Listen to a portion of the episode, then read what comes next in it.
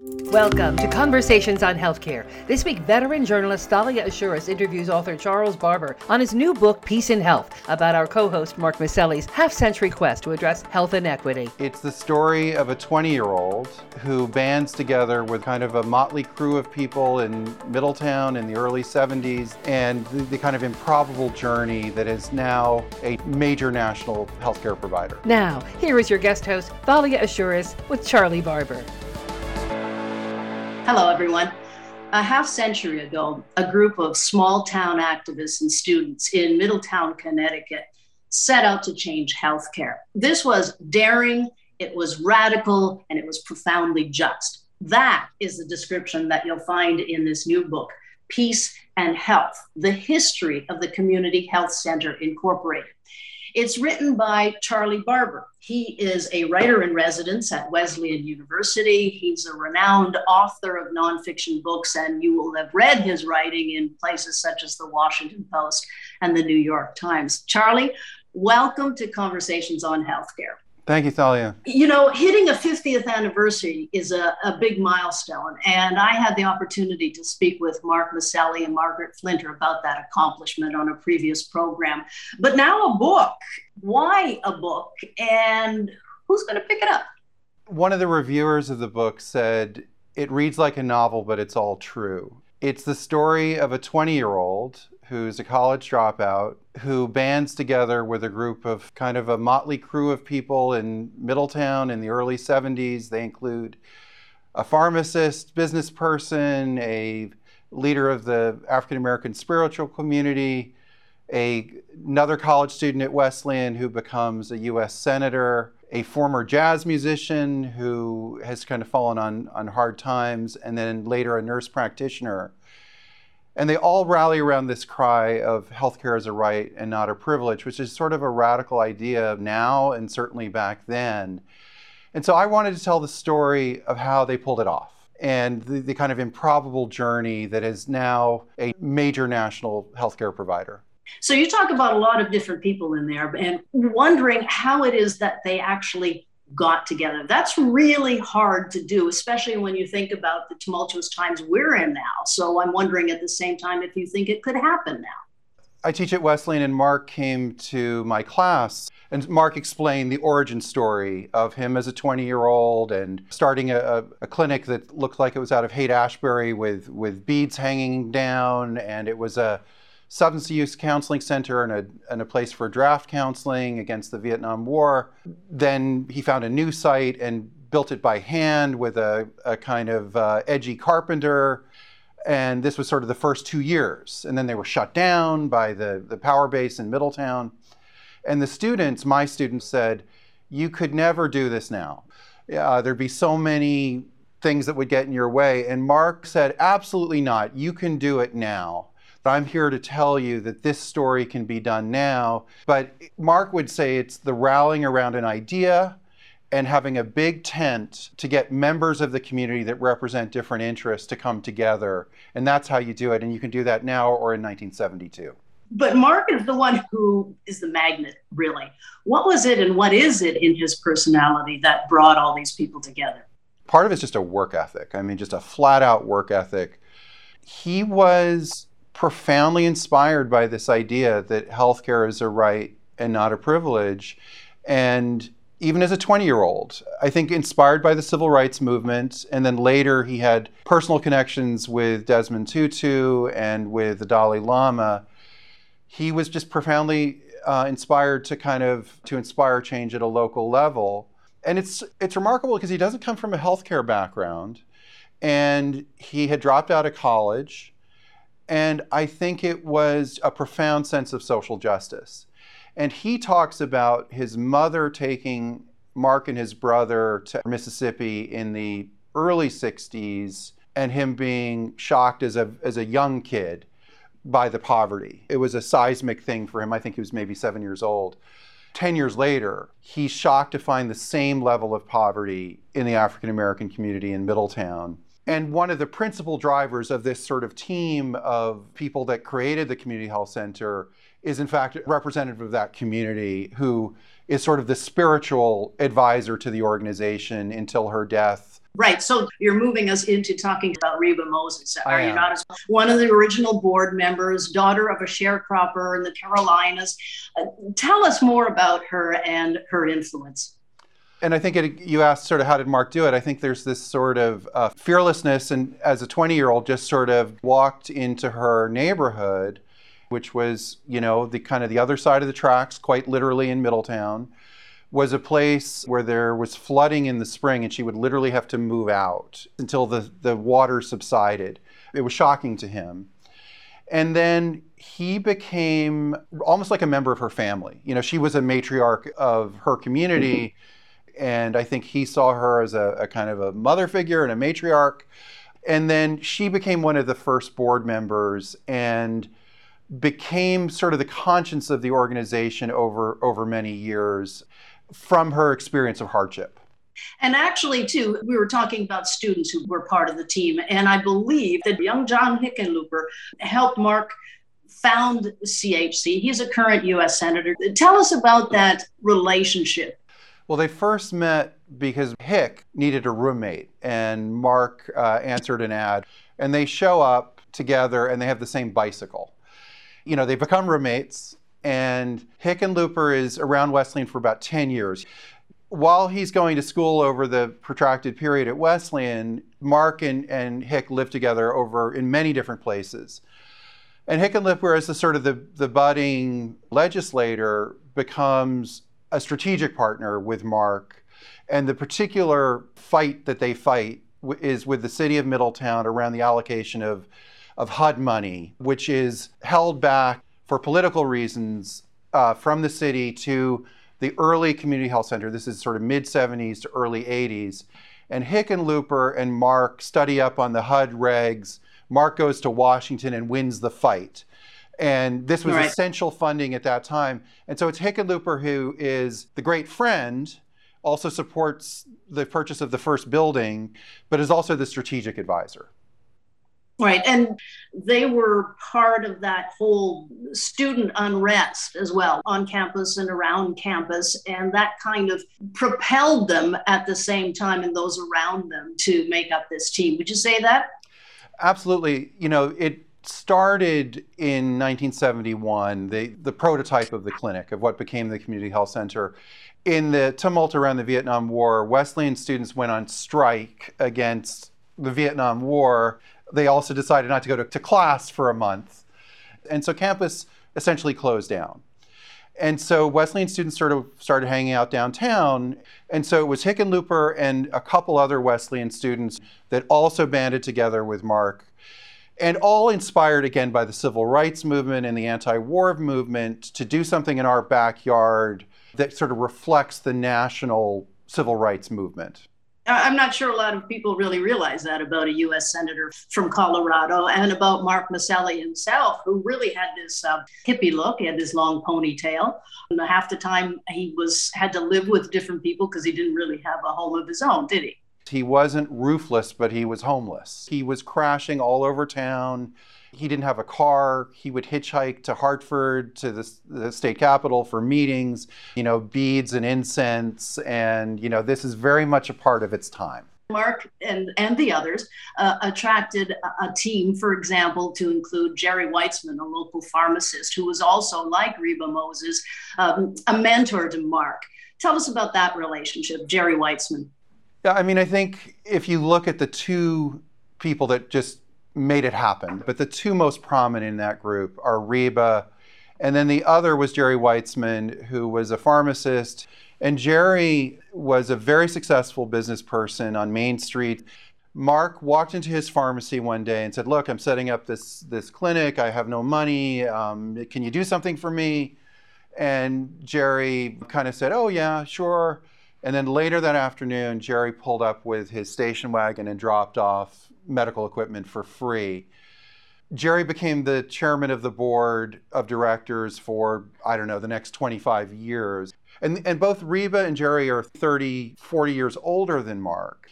And Jerry, among other things, becomes the business advisor and also sort of vouches for Mark because he's the liaison to the business community and the establishment and kind of saying, yeah, his hair's down halfway down his back, but he's all right And that, in terms of credibility with the local community, was huge. I want to get to um, Jerry's tragic death because it, it, it, had an influence in terms of the, of the future as well. But, but let me ask about one more character first, and that's James Moody, who was a big band musician in the 1930s, lost all his teeth. But with CHC, he became a patient board member after help, free dental care, free health care, and he healed physically and emotionally. So he paid it forward, didn't he? He did, and he's sort of one of the other members of this band. And one of Mark's insights early on was to provide dental services first, partially because the first thing they got donated was a dental chair. But Mark was thinking sort of holistically around behavioral health care and dental care and, and medical care, which was pretty ahead of its time. So James was one of the first patients. He had lost his teeth. He couldn't play his you know, instruments anymore.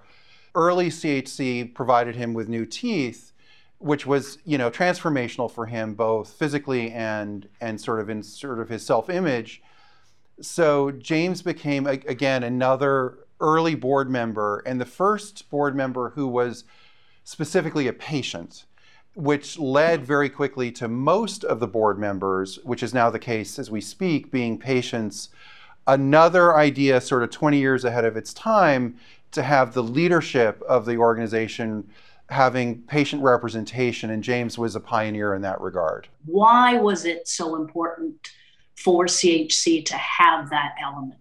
I think this is an example of Mark not having the credentials and the formal education not knowing the rules and he, he just thinking well patients know the quality of the services and what's being given to them and the, their issues be, obviously better than anybody else.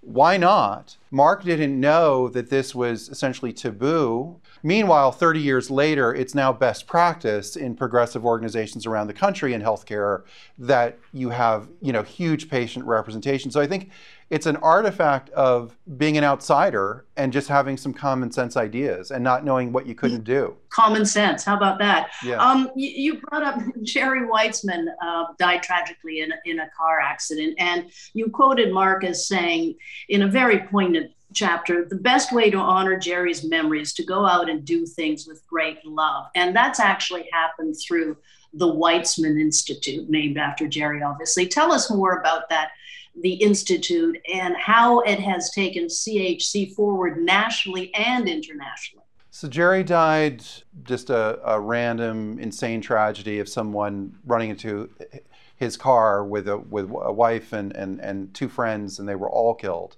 going to a baseball game on a Friday night. This is late 90s. And Margaret Flinter, who became the, the fifth member of the team, highly qualified advanced practice nurse, and she kind of shored up um, CHC's clinical game starting in the 80s when she joined.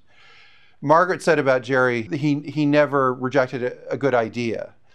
And so he was, you know, a healthcare professional who followed the research. And so when Jerry died, Mark and Margaret over time created a research institute under his name, the Weitzman Institute, which is a, now a major part of the Community Health Center, and has really been the um, the intellectual factory that has sprung the organization forward nationally and is leading educational efforts and telehealth that's impacting more than a million lives now. Again, one of Mark's fundamental insights, kind of not knowing the rules, so to speak, is a highly early embrace of technology, going back to the 70s, and collecting data and hiring data specialists like in 1975 to look at patient needs.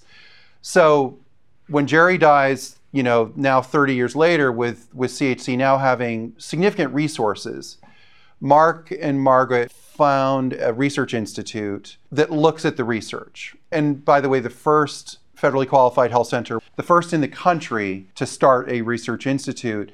And it's it's now led research pursuits that have transformed the care not only in Connecticut but all over the country. And in fact, federal funding had been uh, a problem. Many people had expected the Clinton administration to boost funding for CHC. Um, it didn't. Uh, that happened under the two President Bushes. How did it happen that way?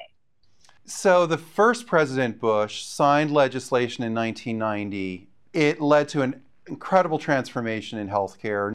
And what it did is it tripled the reimbursement rate for services that the community health center and other organizations were providing. It also made drugs for patients much more attainable. It was absolutely transformational to this community health center starting in 1990. It was a sea change. It made them go from as worthy as what they were doing was kind of just getting by to a viable business model. And so between 1990 and 2000, they opened 10 major new bricks and mortar clinics in cities all over Connecticut, thereby setting them up to create a national research institute in the 2000s. And so let's bring us to the COVID crisis, in which CHC has been prominent. And there are these terrific stories in the book and photographs about the great efforts of CHC in vaccines uh, and in testing. You say in the book that CHC was made for this moment. What do you mean by that? Well, the moment was January 21. So the vaccines had just come out literally a month before. Testing hundreds of thousands of people with body suits and people driving up, you know, those really nightmarish days. And that had gotten the state's attention. And I think the key to it was the entrepreneurial spirit that goes back to the early days of Jerry Weitzman, of having you know, people that run businesses at, at the helm of the community health center. So out of that, Mark received a call like January 8, 2021 from the state. Mark, can you set up a mass vaccine site on an abandoned airstrip in East Hartford where we're going to do maybe two to 3,000 vaccines a day. We're going to have people drive in. Nobody had done this in the country at this point. Mark says, Yes, I'll do it. When do you want it? We want it in a week.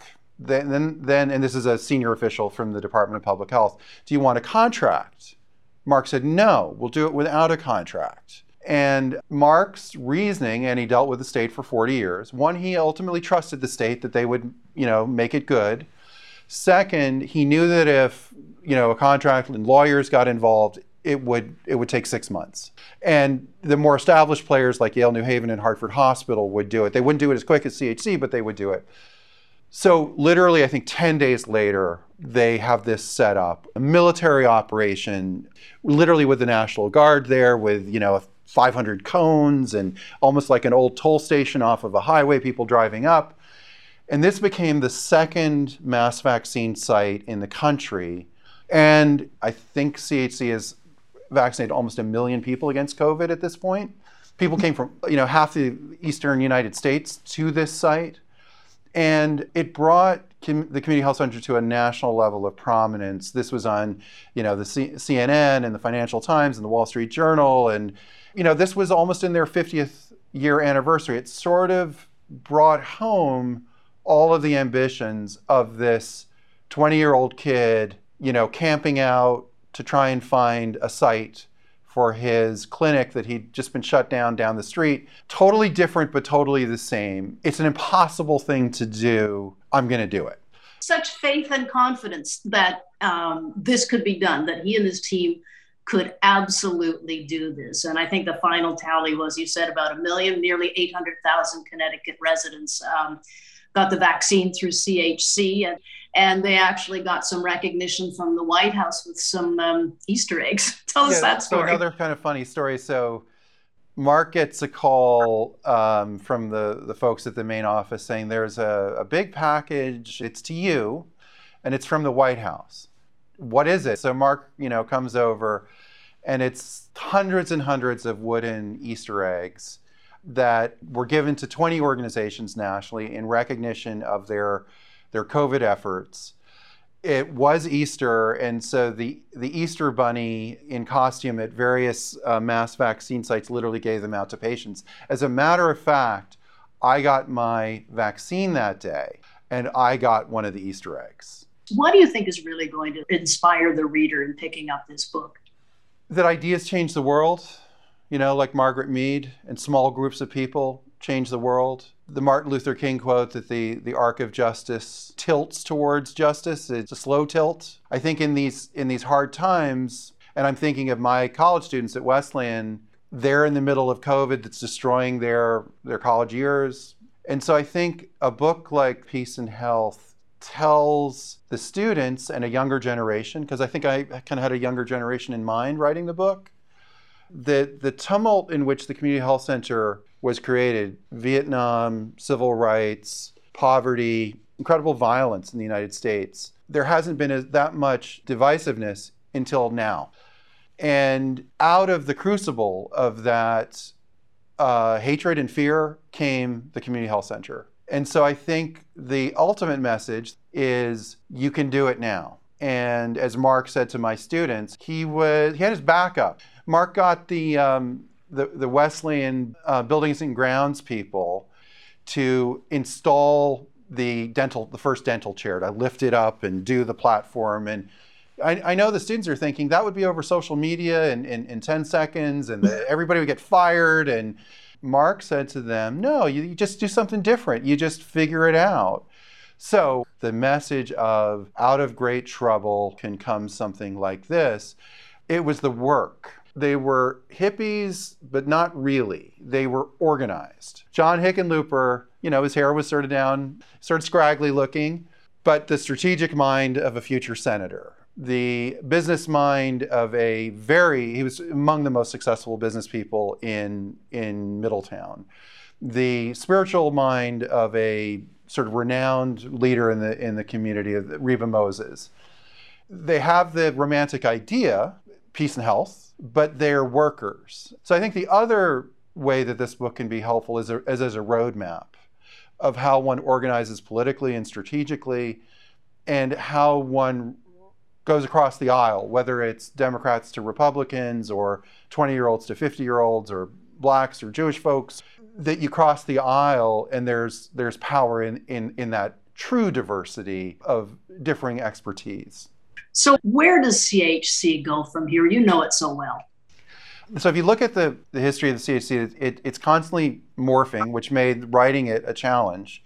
Mark is famous or infamous for saying we change every two years. And I literally saw that because I saw the COVID stuff that I was talking about. Now I'm seeing the cusp of post COVID. I think it is and is not a healthcare organization at the end of the day. I think it's a social transformation organization. And I think we're all dealing with pandemics of not just COVID, but racism and environmental crises and I think the idea of, of further inreach into the into what are called the social determinants of health, not just people's presenting problems to where they live. You know, the saying your zip code is more important than your genetic code. So many of those things are what impact people's lives and the length of their lives.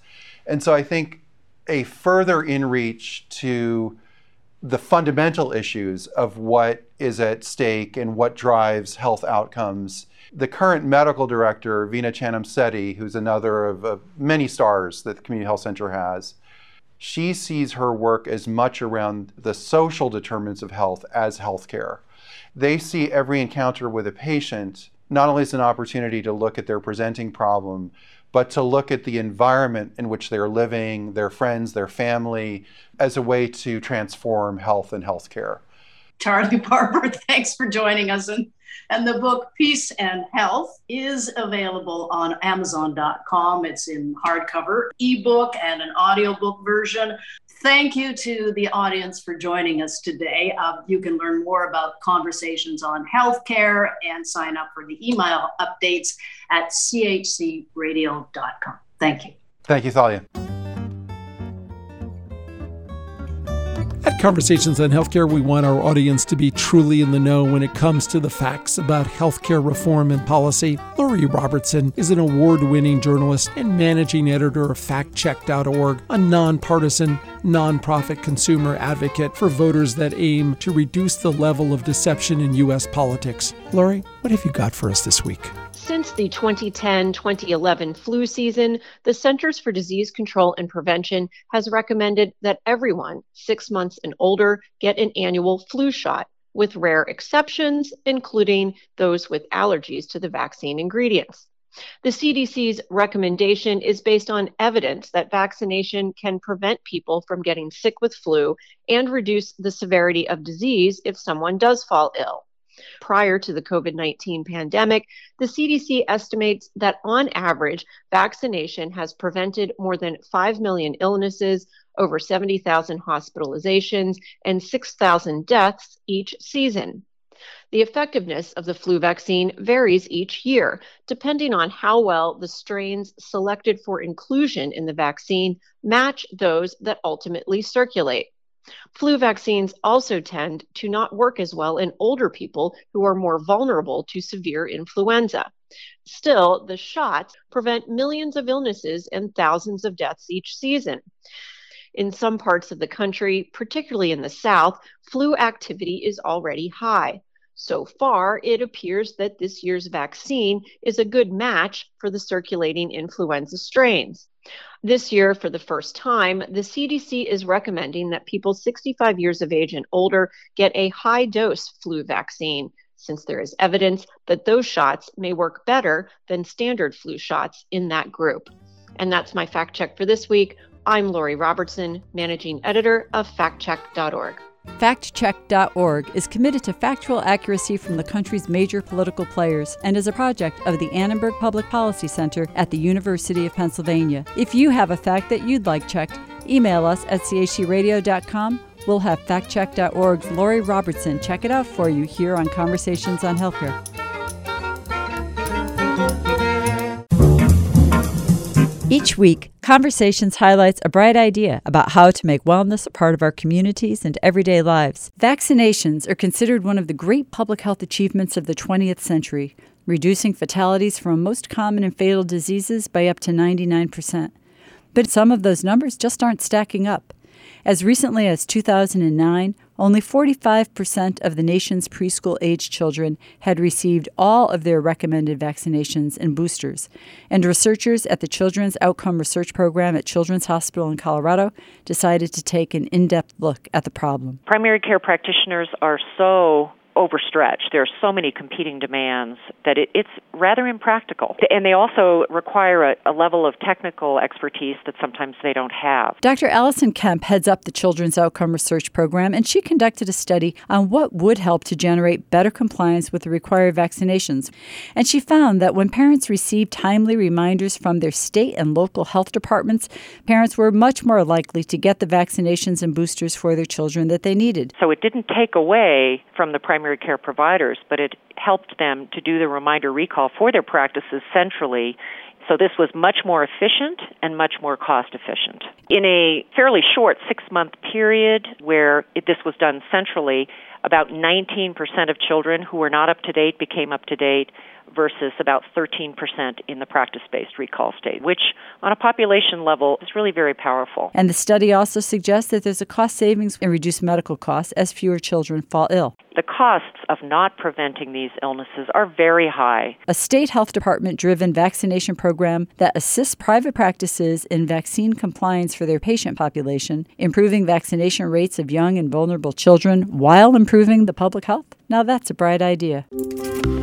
I'm Mark Masselli. And I'm Margaret Flinter. Peace and health. Conversations on Healthcare is recorded in the Knowledge and Technology Center studios in Middletown, Connecticut, and is brought to you by the Community Health Center, now celebrating 50 years of providing quality care to the underserved, where healthcare is a right, not a privilege. CHC1.com and CHCRadio.com.